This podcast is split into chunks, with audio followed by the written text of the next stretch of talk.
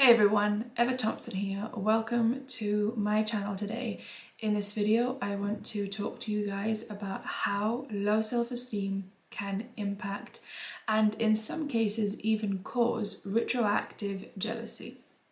Now, someone asked me this question, I think on my Instagram, and it's important to answer because a lot of people tend to confuse confidence with self esteem.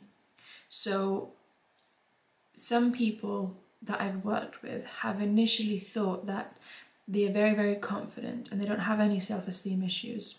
But after a bit of digging, we find that maybe that's not the case.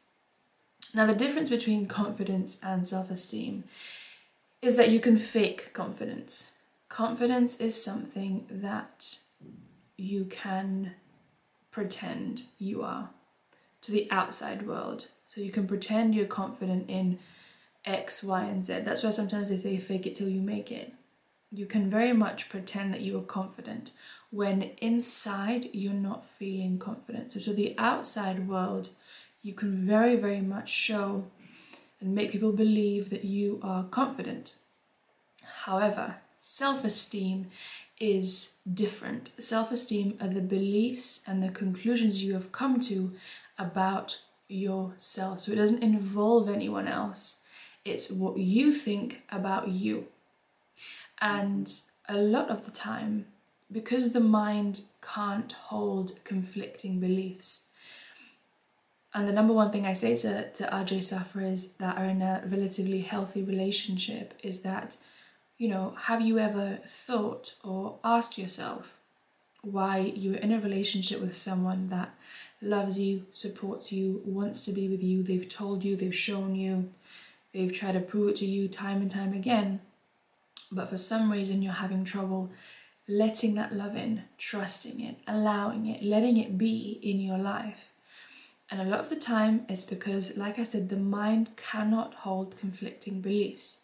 So if you have beliefs such as, I'm not good enough, I'm not lovable enough, I'm not special enough, I am not worthy enough, if you tend to try to find your worth within comparison, so you have to compare yourself to someone else in order for yourself to feel good enough, that's not a very good way of feeling good enough. It's not a stable way a, a stable, long lasting way of you feeling good enough about yourself because there's always going to be someone out there that's better at you at this, that's better than you at something or worse than you at something. Everyone is different. Everyone is unique.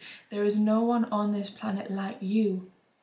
So trying to find your worth within comparison is useless. Even though i know that it might seem like you're getting somewhere because when you compare yourself to someone and you're better, then that probably gives you a confidence boost. But the self esteem doesn't change.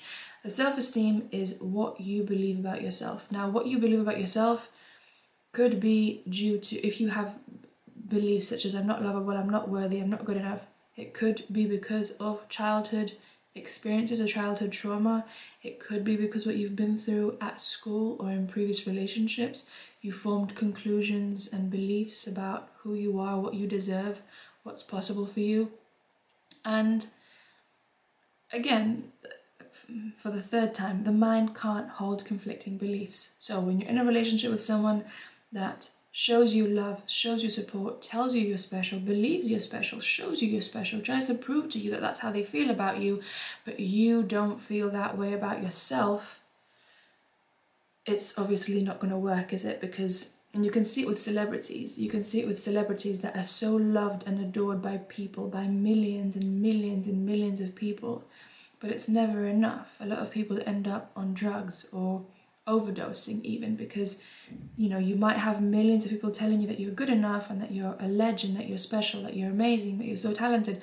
But if you don't have those beliefs about yourself then it doesn't matter what other people tell you. That's why RJ is not about your partner. It's not about your partner giving you the reassurance. It's not about you overthinking your way out of it. It's not about you understanding the past or rationalizing it or you know making up or coming up with excuses of why the past does matter and why, not the past matters, but the thoughts about the past matters because it's a very different thing. The thoughts about the past don't matter. Um, and you you know you try to come up with all these reasons of why it does and why you need to know and you know trying to again like i said overthink your way out of it or rationalize it or understand it or figure it out and put all these pieces together so you can be at peace. It's not about that. It's not about you this rj is not about the partner's past and it's not about your partner. It's about you. It's about why you feel threatened about the past.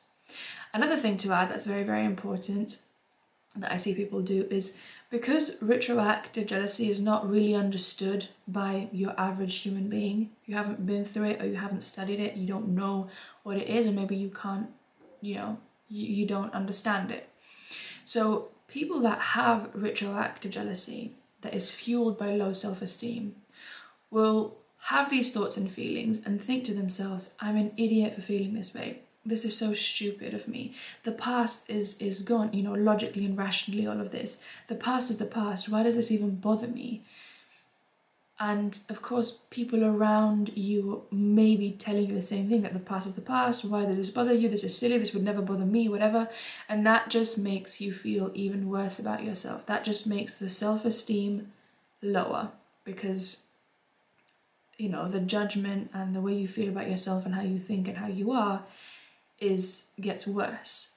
So if this is you, the number one thing to do obviously is to start understanding that retroactive jealousy is a thing. People do go through it, people do overcome it. Um, and it is very much a way of your partner kind of being your mirror, especially if it's a healthy relationship or a relatively healthy relationship. No relationship is perfect, but often your partner is your mirror and they bring out insecurities or uh, fears in you that maybe you didn't even know were there. The closer you are with someone, the more attached, the more vulnerable, the more in love you are with them, the worse RJ becomes because again, you know, you if you were required to be vulnerable, to be close to someone, to trust them, and you have traumas or you have unconscious beliefs and conclusions that you've come to maybe at a younger age that contradict all of this good things, all of these good things happening to you, then it is only kind of, you know, expected that there's going to be some sort of of conflict. Something has to give. You can't have again these beliefs about yourself not feeling like you truly deserve it, not truly feeling lovable, not truly feeling special, regardless of anybody else, um, feeling worthy and be with someone and accept their words when they tell you that you are all of those good things. It just doesn't work like that. So, what I would recommend doing here is writing down truly, just sit there with yourself, write it down with a pen and paper because your unconscious mind, which is your emotional mind, engages when you actually write things down with a pen and paper, not on your phone or on your computer and just be honest with yourself. What do you believe that you deserve? Do you believe you are good enough? Do you believe you are special enough? Do you believe you are lovable? Do you believe you are worthy? Now, this is not the reason why RJ sufferers suffer only. I mean, there are other reasons, but this I would say is one of the main reasons. So, if this is you, or if you feel like this might be you, first pinpoint what are the beliefs and conclusions that you've come to about yourself why did someone talk to you maybe in a derogatory way when you were younger? Did you have people do you wrong? Did you have people betray you in the past? And you came to the conclusion that, you know, maybe it's my fault that this happened to me. Maybe it's my fault that I wasn't treated right or with respect by other people. Um, because this is how people tend to form negative beliefs about themselves. They internalize things that have happened to them and make them about themselves. So pen and paper, write down what are the negative beliefs that you have formed about yourself, and then begin to really question these beliefs and start to see if you can find any sort of link between the beliefs and conclusions that you have about yourself versus what your partner is displaying and showing and expressing towards you love, affection, trust, vulnerability, all of these things, and you for some reason either not accepting it or you're finding a way to sabotage it for yourself. Um, you know, and it's important to first of all build awareness around it so you can overcome it. But yes, guys, just to recap, remember confidence and self esteem are not the same things. Confidence you can fake, self esteem you can't.